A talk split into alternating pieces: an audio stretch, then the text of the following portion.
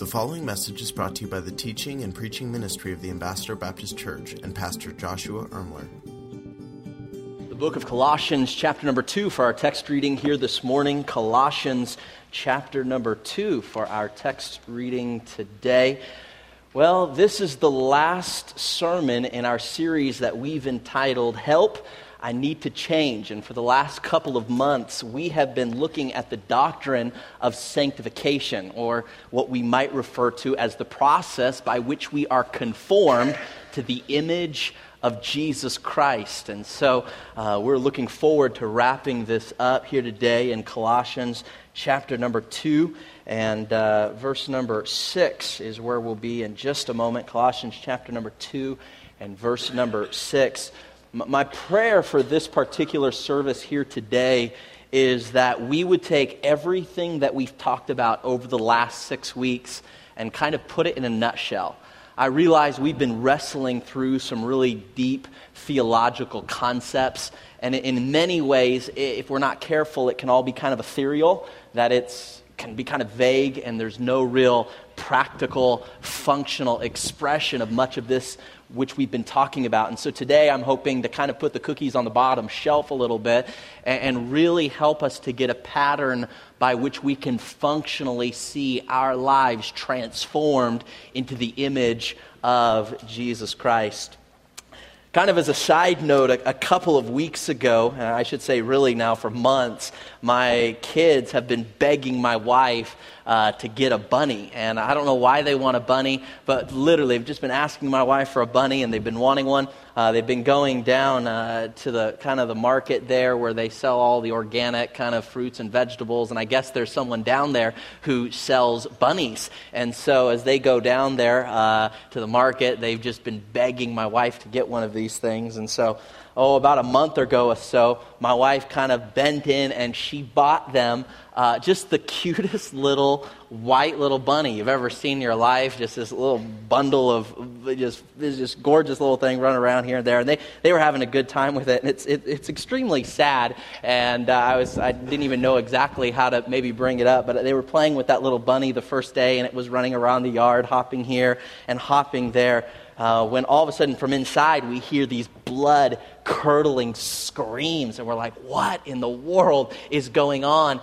And we run outside, and there is this falcon about the size of a pterodactyl that has swooped down and is pouncing on top of my children's little bunny. And my kids are just like going hysterical. Literally, by the time we get out there, this falcon was literally flying away with our bunny in its talons. You know, and my kids are just crying. I mean, they just can't believe what's going on. And uh, this, I'm just thinking, this is absolutely crazy. You know, here, circle of life right before their eyes, you know? And uh, just like, what in the world? And, and sure enough, that thing, it, it, it, it destroyed that little bunny and uh, we have not seen the likes of it since. Of course, my children, devastated, uh, wanted another one.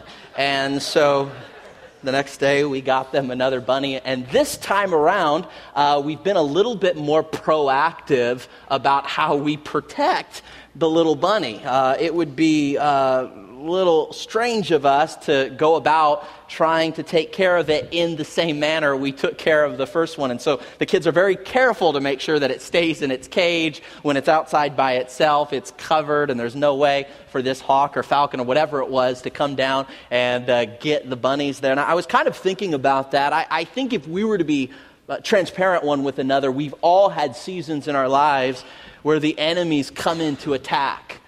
And we would be remiss to think that we can go on with life as normal, doing things the way we've always done them before, and somehow assume that everything is just going to be peachy keen. The, the reality is this when there are seasons in our lives and we're attempting to grow and we're attempting to go forward, the enemy is going to come in and is going to attack. And, and just like my kids had to start protecting and being a little bit more careful with their bunny the second time around. The reality is, as we're growing in our Christian faith, as we're maturing in our Christian life, we want to make sure that we're not just going through life as usual, business as normal. We need to experience God's grace, His strength to move us into something greater, move us into something better. Uh, one person defined insanity this way.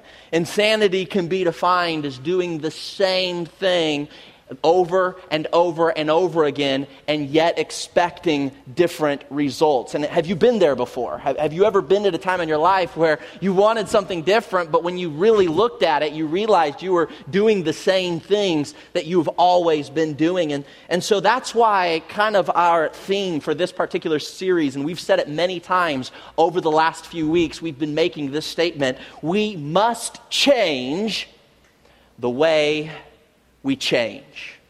We must change the way we change.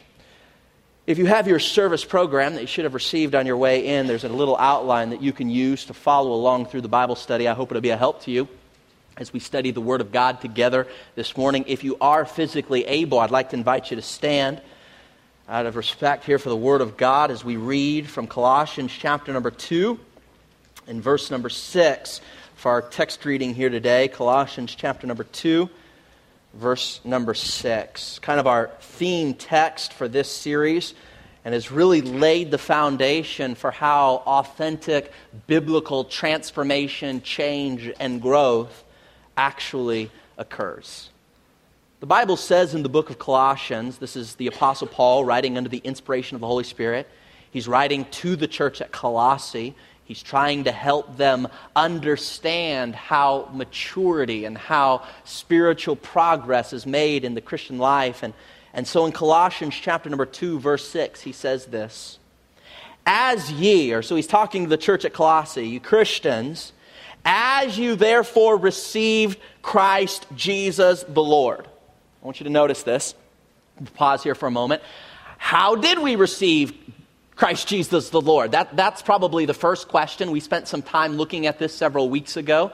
Uh, according to Ephesians chapter number 2 and many other passages, we find that salvation is by grace through faith. So, as ye therefore receive Jesus Christ the Lord by grace through faith, the Apostle Paul, under the inspiration of the Holy Spirit, tells us, so walk ye in them in him. I'm sorry.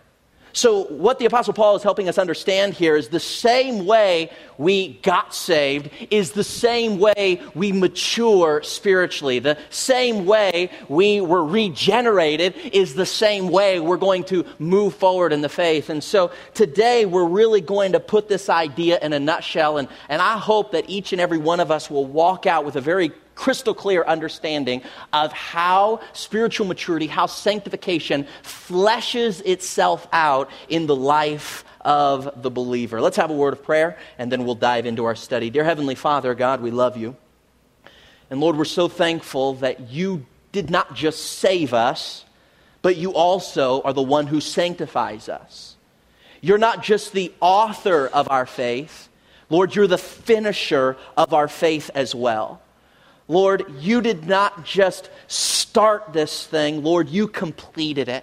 And I pray that we would be the type of believers who fully understand that the process by which we were saved is also the process by which we are sanctified and, and, and matured spiritually into the image of Christ. Lord, I pray that you would help me to say those words you would want me to say. Help me not to say those things you would have not me say. Pray these things in Jesus' name. Amen, and you may be seated.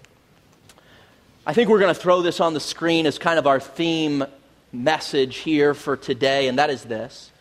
Since salvation is by grace through faith, based on Colossians chapter number 2 verse 6, spiritual maturity then is also by grace through faith.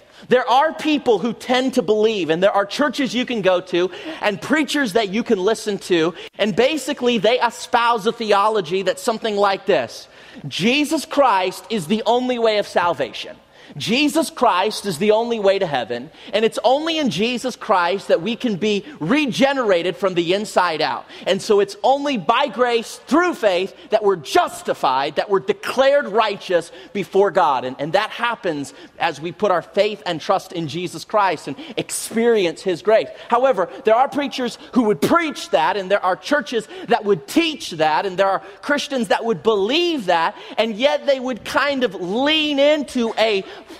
functional, works based sanctification. So I realized I'm saved by grace through faith, but then my sanctification and my spiritual maturity has to be kind of worked up. I, I've got to have a lot of character and I have to have a lot of discipline and I've got to dot my I's and I've got to cross my T's and I've got to walk the walk and I've got to talk the talk because after all, that's what good Christians are supposed to do. And so we are saved by His work and we are sanctified by our work.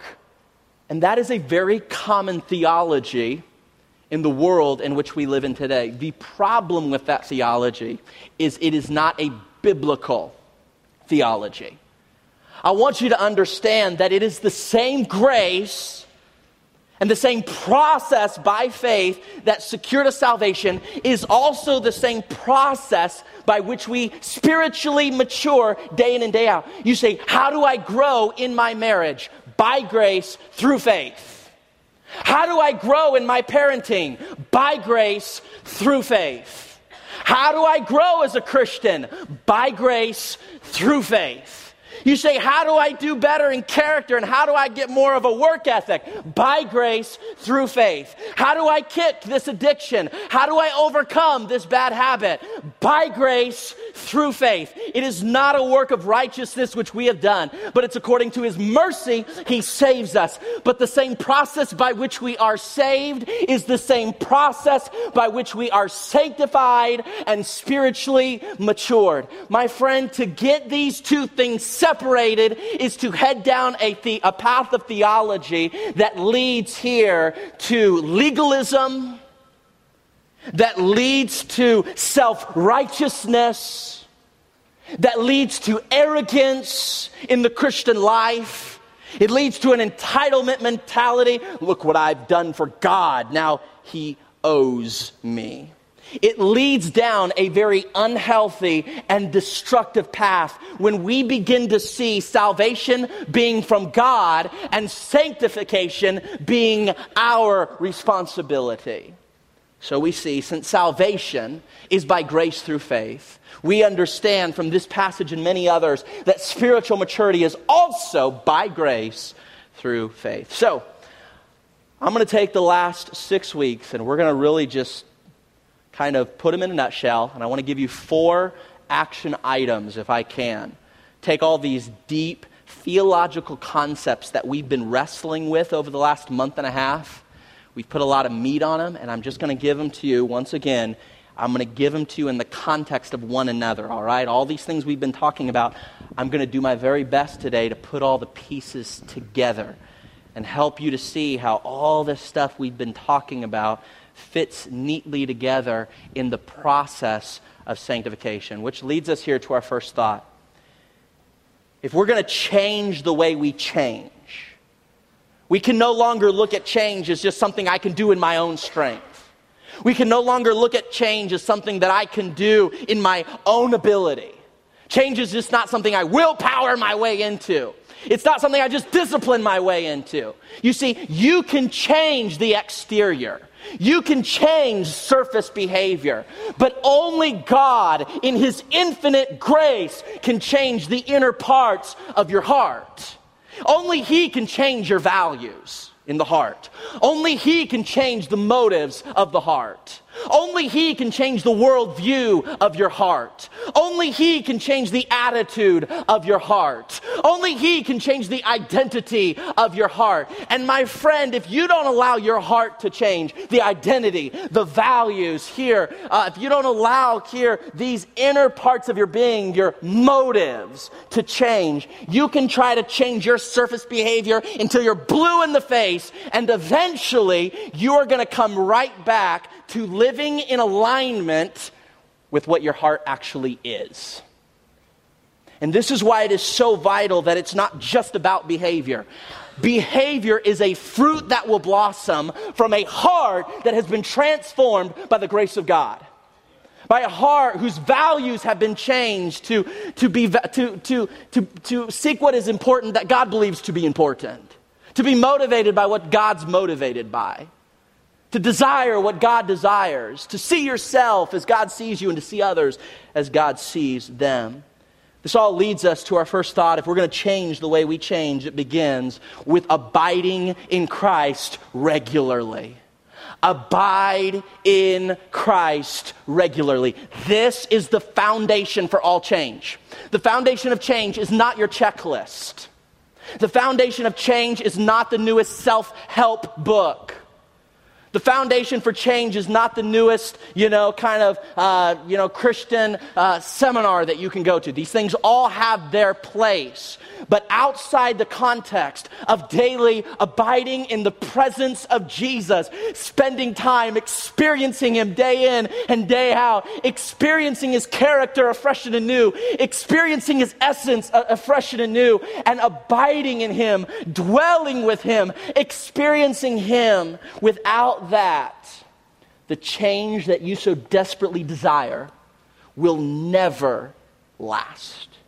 Abide in Christ regularly. John 15, verse 5 says it this way I am the vine, you're the branches. He that abideth in me and I in him, the same bringeth forth much fruit. That is to say, those who abide in Christ, those who spend time with Christ, spend time in His Word, spend time in prayer, spend time meditating, experiencing afresh and anew every day, even though you know something to be true about God, have you relished in it lately? Yes, you know God is powerful, but when was the last time you reaffirmed the power of God in your consciousness afresh and anew? Yes, you know God is loving, but when was the last time you basked in His compassion and bathed in His love? Oh, it's one thing to be intellectually understanding of the fact that He is those things. It's an entirely different thing to experience it, to dwell in it, to abide in it afresh and anew every day. This is why Christians become over time kind of professional Christians. I already know this about God. Yeah, I know that about God. I know what the Bible says about that God in that area. I know what God can do and intellectually, academically, they know all these factoids about God, but they don't regularly abide in the reality of it. They don't dwell in the reality of God's love on a daily basis. They don't experience his protection and his security. They don't daily bask in who God is because they're convinced since I know about it, since there was a time I learned about it, I'm good. No. Abide in Christ regularly. I like how one person said it. Don't waste time chasing blessings. Just chase God and let his blessings chase you. Abide with Him. Chase God. Spend time with God. Abide with God. Experience God. We have a day and age where we're professional Christians and we'll go to this Bible study and that Bible study, and they all have their place to the point that they drive you to an intimate, personal, thriving, dynamic relationship with the God of this universe. If you go to a Bible study just to learn another little detail, or just so you can fill your brain with another little idea, or just so you can impress a friend because you know more than they do about the Bible, Bible, you've missed the point. It's not simply about memorizing a bunch of little biblical factoids. It's about getting to know your Abba, Heavenly Father, in a personal, dynamic way. Are you abiding in Christ regularly? You see, we used the illustration a couple weeks ago. Joel over here, he has a bunch of vineyards. It's kind of a, a raisin farmer of sorts. If you've never had some, you've got to get some, all right? Just ask him. Say, Pastor told me I could have some of your grapes. I know, I'm putting them on the spot. Delicious. They're, they're incredible. But Joel will tell you that the greater that the branch is connected to the vine, that stump that goes into the earth, the bigger that connection is, the more of that life giving sap can flow through the earth into the trunk or the vine and through the branches, and it produces more fruit. You see, in our understanding, we think, no, I got to work harder to get more fruit. I got to try harder to get more fruit. I got to be more disciplined. I got to get a greater work ethic. I've got to learn and memorize and read and seminar this. And, and there's a place for all those things. But if you are not increasing your connection to the vine, to the trunk, the life giving sap of His Spirit will never be able to flow through. And it only makes logical sense that the greater your connection, the more of that life giving sap can flow through, and the more you can experience God's wonderful, dynamic grace. Abide in Christ regularly. Let's move on to our next thought here today. Once we've spent time abiding in Christ, we're going to begin to learn about Christ. We're going to get to know him more intimately. We're going to know who he declares himself to be. We're going to see who we are in light of what he's done for us on the cross of Calvary. Which leads us to our second thought is not only do we need to abide in Christ regularly if we're going to change the way we change, but secondly, we must affirm our new identity constantly. The world is trying to tell you that you are something. They're trying to say you're an addict. They try to say you're lazy. They try to say you're gossip. They're trying to say you're good for nothing. It might be the world telling you that. It might be your friends and your peers. It might be your relatives preaching to you a false gospel that is no longer true now that you are founding your identity in the imputed righteousness of Christ. You are not who you used to be. You are now who God declares you to be in Christ because of his imputed righteousness. Second Corinthians chapter number 5 verse 17 says it this way. Therefore, if any man be in Christ, are you abiding in him? Do you know him today? For if you are in Christ, the Bible says you are, he is a new creature. Old things are passed away. Behold, all things are become new. It doesn't say you will become a new creature. It doesn't say one day when you try hard enough, you'll change. It doesn't say one day when you really are committed, then you'll be something new. No, based on the authority of that book, the Bible declares because of what Jesus has done for you on the cross of Calvary, you already are a new creature. You are already made new. And I know you don't always act like it, but that doesn't change the reality of who you are in Christ. Your emotions may tell you that you're still a sinner. Your emotions may tell you that you're a failure. Your emotions may tell you you're a good for nothing, but I want to say to you today, based on the authority of this book, because of what Jesus Christ did on the cross of Calvary, his blood put on your account, you now have all of his imputed righteousness. You are a new creature. All things are passed away. Behold, all things are become new. Neil Anderson said it this way No individual can consistently behave in a way that's inconsistent with the way they perceive themselves to be. And I, think that's true. We have some Christians in this room. You've accepted Christ as your personal Lord and Savior. You've put your trust in Him and Him alone. And you want to change. You want to kick the habit. You know you shouldn't be a gossip, but you find yourself gossiping. You don't want to be materialistic and greedy, but that's what you functionally do. And you so desire to change. You hate it when your anger gets the best of you. You hate it when your lust gets the best of you.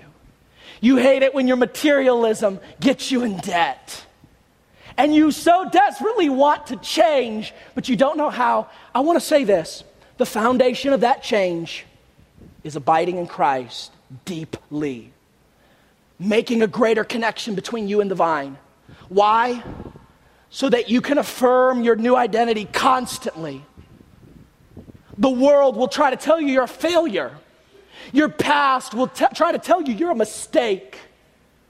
Your emotions will try to tell you that you'll never succeed. And yet, Jesus Christ, on the right hand of his Father, says, Oh, you are a new creature. And you must believe that voice amidst all the other smaller voices that try to convince you of something differently. Who are you listening to? You can try to change all you want. But if your change is not rooted in who you believe yourself to be, the change will never stick. The change you attempt has to be started by abiding in Christ. Then it goes to reaffirming that new identity. I am not a gossip anymore. Sometimes I gossip, but I'm not a gossip.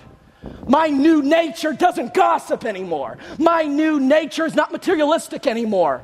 My new nature doesn't lust anymore. My new nature doesn't gossip anymore. My new nature doesn't lie anymore. My new nature doesn't get angry anymore. That's, that's the flesh.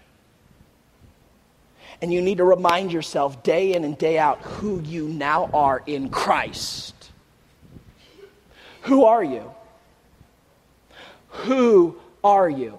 The reason many of us wallow in the mire of sin is because we've allowed the enemy to name us. We've allowed our past to name us. We've allowed our failures to name us.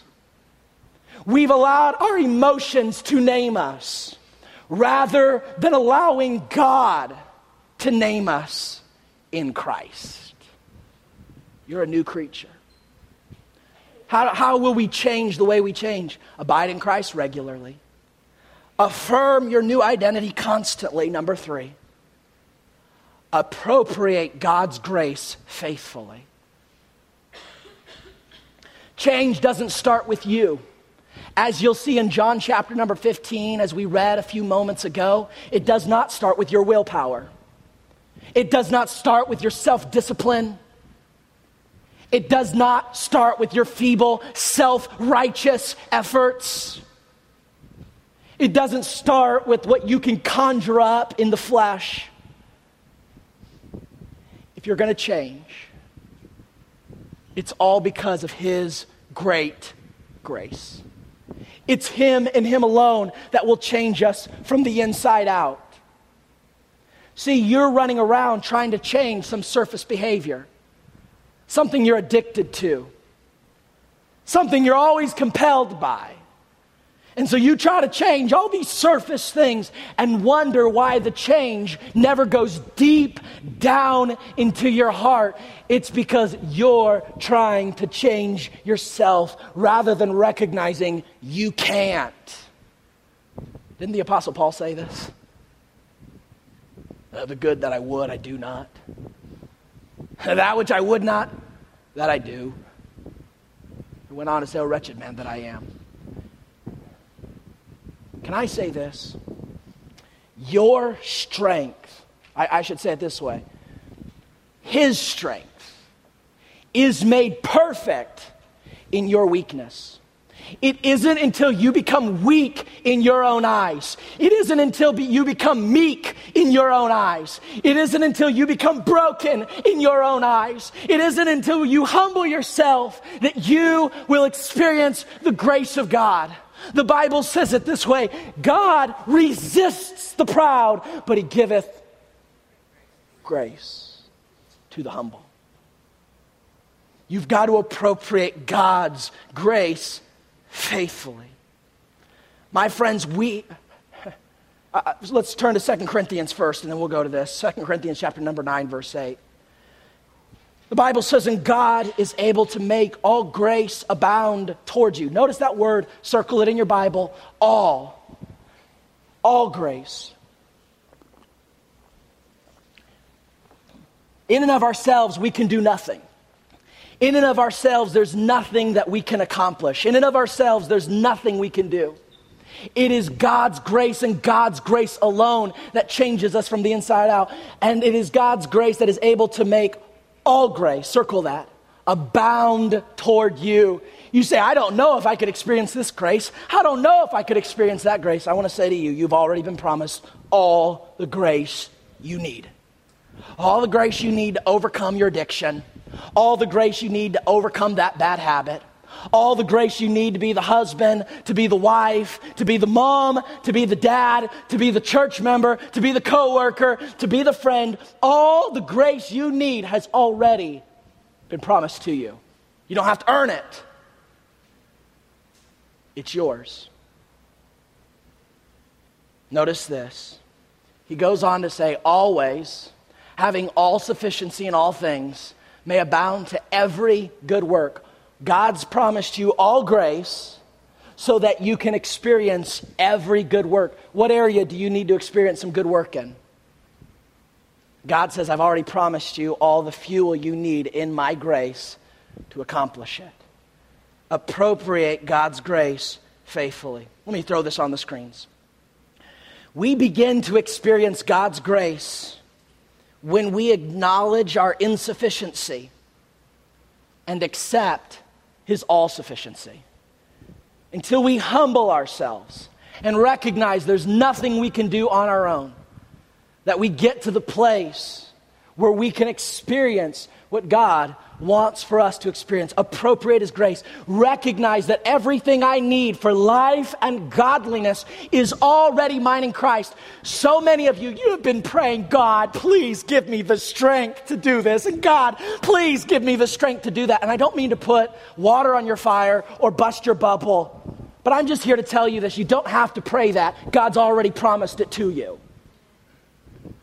He's already promised you the power you need. He's already promised you the strength you need. He's already promised you the grace you need. You simply need to appropriate that by faith. I love the way evangelist John Van Gelderen said it when he was with us a few weeks ago, a few months ago now. He said, Some of you, some of us, our prayers are acts of disobedience. They're stalling techniques for God has already pr- promised and extended and given to us the very things we're praying for.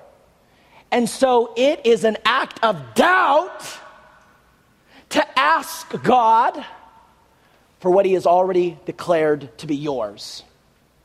I mean, we understand this in the physical realm.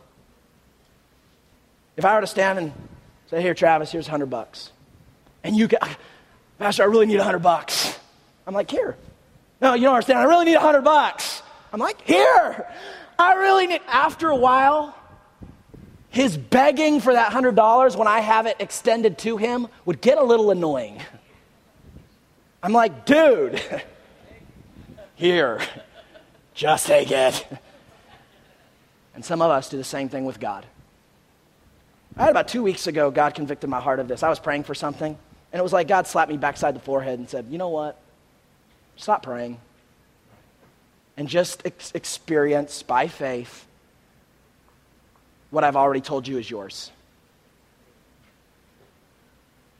Prayer can be functional atheism if we use it as a stalling technique for not acting with faith and believing in something He's already given us. I'm not saying don't pray. We'll go through whole series and we'll talk about the role of prayer. It's a wonderful thing, it's a good thing. But if you are praying for something that God's word has already given to you and promised to you and entrusted to you through the imputed righteousness of Christ, stop praying, get up off your knees, and appropriate by faith what has already been given to you. It's yours. Now live like it. Appropriate God's grace faithfully. How do we do this? We acknowledge our insufficiency. God, I can't. Every time I try, I fail miserably, or I succeed even more miserably. I succeed with arrogance and I succeed with pride and I succeed with a critical and judgmental spirit. So we either fail miserably or we succeed even more miserably. God, I can't. And every day waking up and saying, God, what you're calling me today to do today, I can't. I can't. I'm insufficient, but God, I believe by faith that you're all sufficient. And so I'm claiming your grace by faith. Appropriate God's grace, which leads us lastly. We got to change the way we change. What does the Bible teach about sanctification and being conformed to the image of Christ? It starts, the foundation is abiding in Christ regularly. Why? So I can affirm my new identity constantly, constantly preaching the gospel to yourself, constantly praying the new identity to yourself, constantly meditating on who God has said you are in Him. Affirm your new identity so that you can appropriate God's grace, appropriate His promises, acknowledge that you are insufficient, acknowledge that He is all sufficient, so you can act by faith. As you, therefore, have received Christ, so walk ye in him. We, we used the illustration a couple weeks ago. It's like two legs. We walk, most of us walk with two legs. If we're healthy, if we're functioning, functioning as God created us to function, we walk with two legs. And the two legs are the step, the foot of grace acknowledging His grace, acknowledging His promise, acknowledging that God has already given me in Christ everything I need. And so I acknowledge His grace, and then with this foot, I simply act by faith. By faith, I act believing that what God declared is true. I act. Then what do I do? I acknowledge His grace for the next step. Why? Oh, I acknowledge God, I can't, but you can through me. Christ in me. You've given me everything I need for life and godliness. I believe that. And now I'm going to act by faith. And it just becomes this acknowledging by grace, acting by faith, acknowledging by grace, acting by faith, acknowledging, a- acting, acknowledging, acting. As ye therefore receive Christ the Lord, how do we receive him? By grace through faith. So walk in him. It doesn't say walk for him, it says walk in him. Hebrews 11, verse 6. But without faith, it is impossible to please him. It's impossible. You see, there are some people who are running around and they're acting. They're dotting their I's, they're crossing their T's, they're walking the walk and talking the talk. They live among us and they're just superb little Christians but it's not a faith. It's just actions.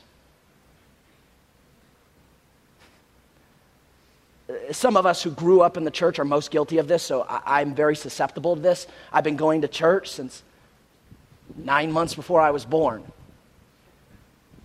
I, I was like a trained little Christian monkey by the time I was four years old. Some of us know how to do this without Christ's power.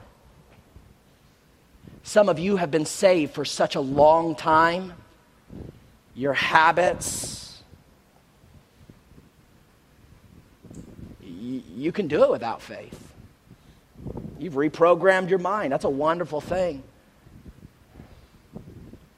But at the moment where you stop appropriating God's grace and acting by faith, dependence upon Him, getting up today to preach this sermon. Lord, I've been preaching sermons now. Man, my first time preaching. I'm, 18 years now I've been preaching. And yet this morning, having to get on my face before God and saying, God, I've, I've preached in 30 or 40 different states around America. I've preached thousands of sermons, but God, I'm going to get up today and I want to declare before you in my own flesh, on my own, I'll either fail miserably or I will succeed more miserably. God, I desperately need you to do what I cannot do on my own. By faith, God, I claim that you can do through me what I cannot do. And acting by faith repeatedly. I don't know if this will make sense, but I'm going to throw this on the screens. Faith without works is passivity. There are people in the Christian life, I have faith, I believe God does what he needs to do. And a lot of Christians fall in this category. I'm just going to trust the Lord and God's going to do what God's going to do. He's sovereign, He's in control, God's got everything. And, and God, faith without works, though, can lead to passivity. And all of a sudden, we got these Christians whose heart are, I just, I'm just waiting on the Lord, nothing. But on the other hand, works without faith is self righteous. And so in the church, we can tend to have a lot of people who are just being very passive and apathetic, but kind of project a lot of, well, God's sovereign and God's in control and God's got power and God's going to do what God's going to do. And this is like this pessimistic, apathetic kind of passivity. Works without faith, this happens a lot in churches too. People have been serving in the nurseries, been serving as an usher, been serving as a teacher, been serving. They've been doing it so long, they just, it's like they could, they could do it in their sleep. They're working technically on the surface, everything's right, but there is no heart dependence on God. Deep down, they're kind of like, I got it. And that is self righteous. So let me say this it's not works or faith, but rather works by faith. The Gospel of James speaks of this very, very much. It's not works or faith, but rather works by faith. Uh, let me say this grace is not opposed to effort, it is opposed to earning. Grace is not in conflict. Grace is not opposed to effort. It is opposed to earning. you don't earn grace. But grace is not opposed effort. I'm going to give this kind of close this up a little bit. You say, why have you been giving us this series? What's this thing been all about? Well, to some degree, imagine there's a Christian. And, and I'm just, as a preacher, let me just kind of be transparent a little bit. For years, I feel like Christians kind of, they come to church and it's like, all right, they, they're coming and they're not doing so well, so they come to church because they need the preacher to kind of, you know, push them up against a little bit and kind of pop them up. And then throughout the week, they kind of float down a little bit. Oh man, I got to get a church again. And then they, they wait for the, you know, the preacher to kind of, you know, I didn't think this illustration out very well. And then come Thursday, Friday, they're floating back down. And so week after week, I, you know, or maybe you'll read some book and that book will inspire you and ah, you're good again. Woo! And a few days go by and you're kind of ah. So then one day you'll go to a seminar, a revival. Woo! Yeah! Oh!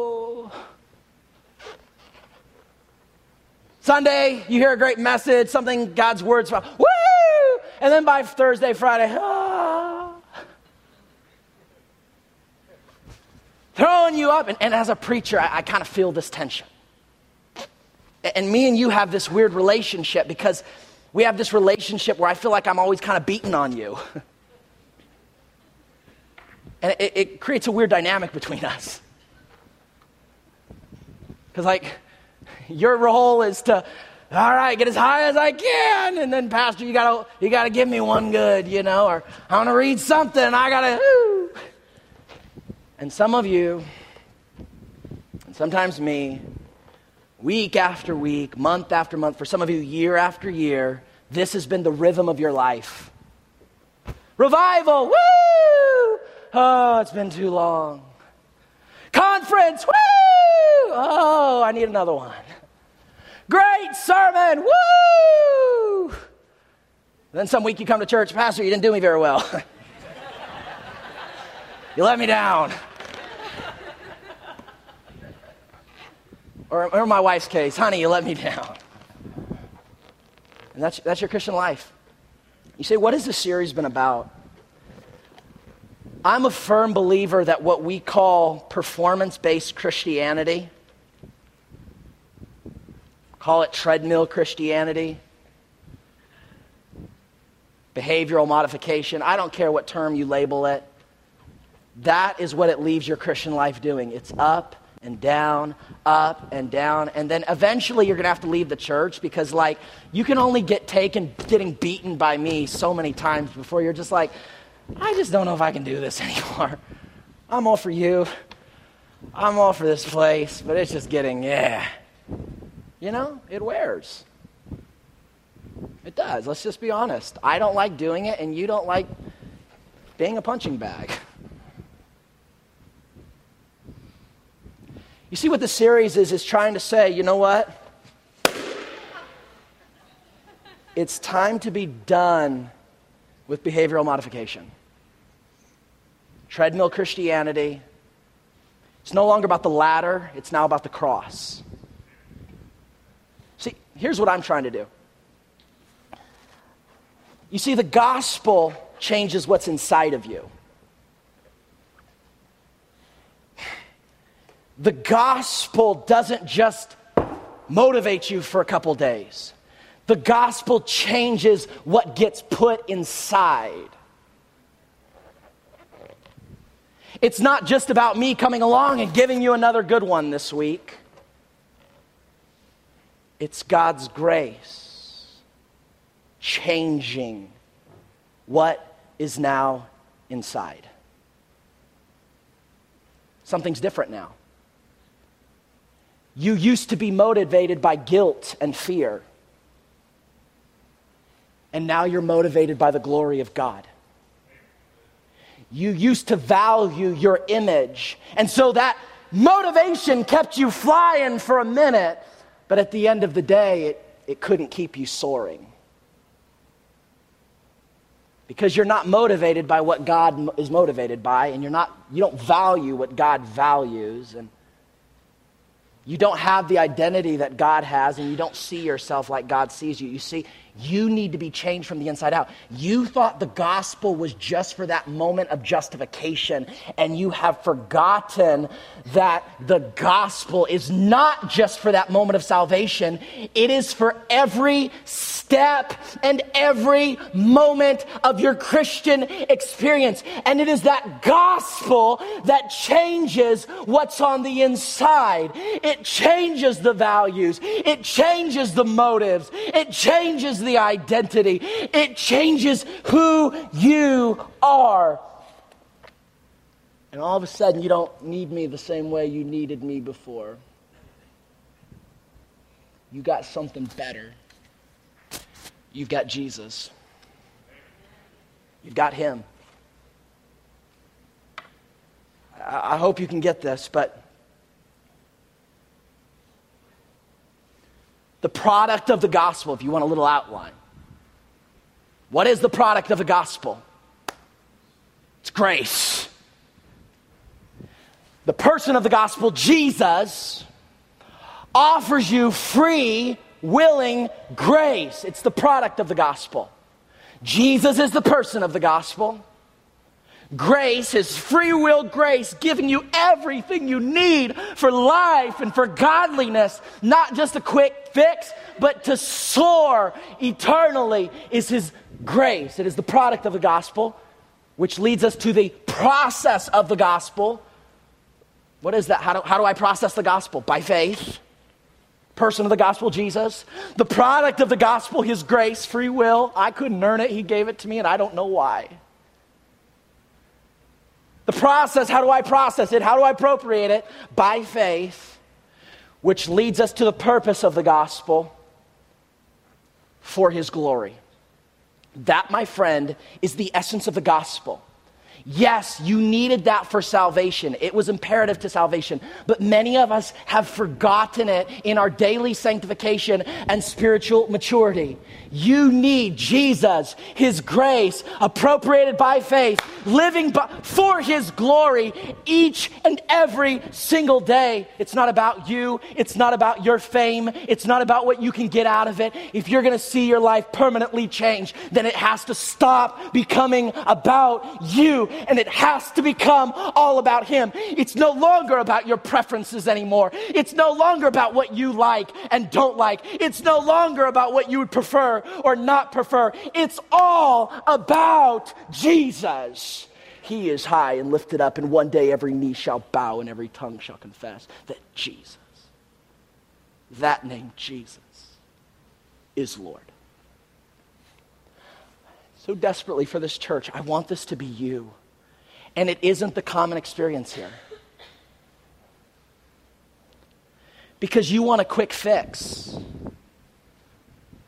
You think if I just change my behavior, get a little higher. And I don't know how to bust your bubble. But it ain't going to work. It never has, and it never will. You've got to let the gospel change you from the inside out. And here's the, here's the clincher you can't change your heart. You can't change your values, your motives, your identity, your worldviews. Only He can.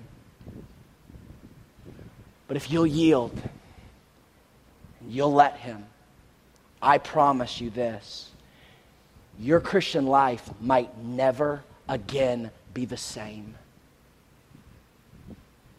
You are trying, trying, trying. You are a tr- you're like treadmill Christianity, and it's wearing you out. Only Jesus can perfectly live the Christian life. So let Him live it through you. You say, How? how, does, how does one do it? Let's close it up. Abide in Christ regularly. Affirm your new identity constantly. Appropriate His grace faithfully. And act by faith repeatedly. Here's the takeaway. You say, Pastor, I hate to, I hate to tell you this, but I uh, haven't been listening for the last two months. But you woke me up when the balloon popped. and I'm zoned in so give me something. If, if I could take all six weeks and put it in just to a couple words, I'm going to say this. You want to change the way you change? You did get nothing else over the last six weeks. Write this phrase down. Change happens, transformation happens by grace, through faith, for His glory.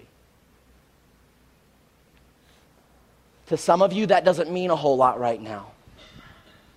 But when you start studying in His Word what grace actually is, and you start getting a firm understanding of how faith engages that grace and activates that grace, not for your fame, not for your glory, but for His ultimate fame, His name, and His glory, you are going to find that your heart is radically transformed from the inside out. And what you have been trying to change for months, years, and decades, His grace can do for you what you could never do on your own. Why? Because we've got to change the way we attempt to change. Shall we pray?